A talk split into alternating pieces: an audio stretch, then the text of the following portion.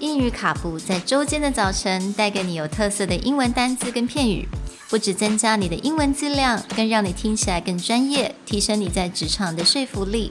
英语卡布早晨一杯知识加倍，English cappuccino, your morning cup of knowledge.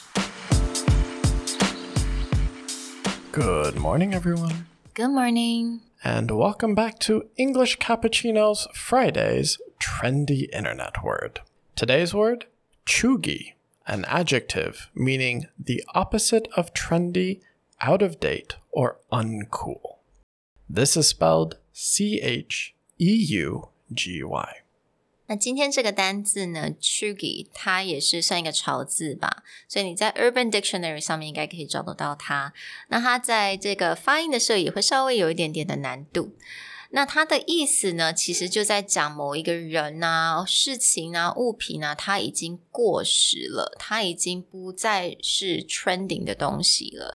So 我们可以再形容人呢、啊，比如说他很喜欢听那种两年前很流行的音乐，或者是某一些衣服可能是前三年流行的东西，或者是去年流行的东西。它其实没有一个很，there's no like actual definition as to what is chuggy. Yeah, it's mostly just things that people kind of find are a little bit old or a little bit out of trend.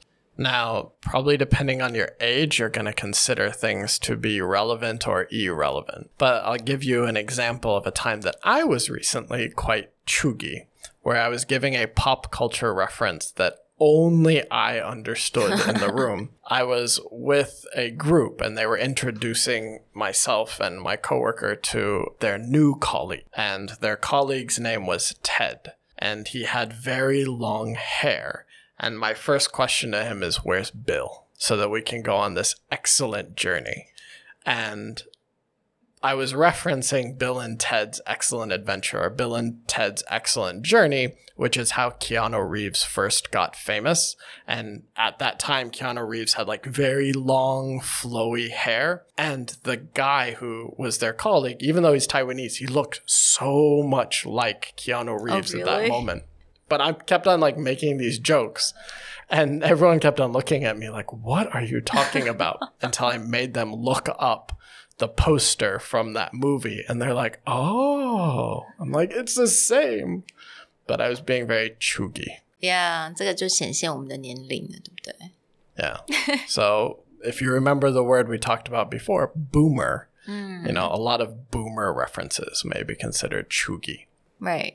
所以如果我们想象那种衣服啊潮流的话，可能 for now 二零二一年我们觉得很 cheugy 的东西，可能就是一些那种 graphic tee 上面有那个 Harry Potter 在上面，right？That's considered cheugy.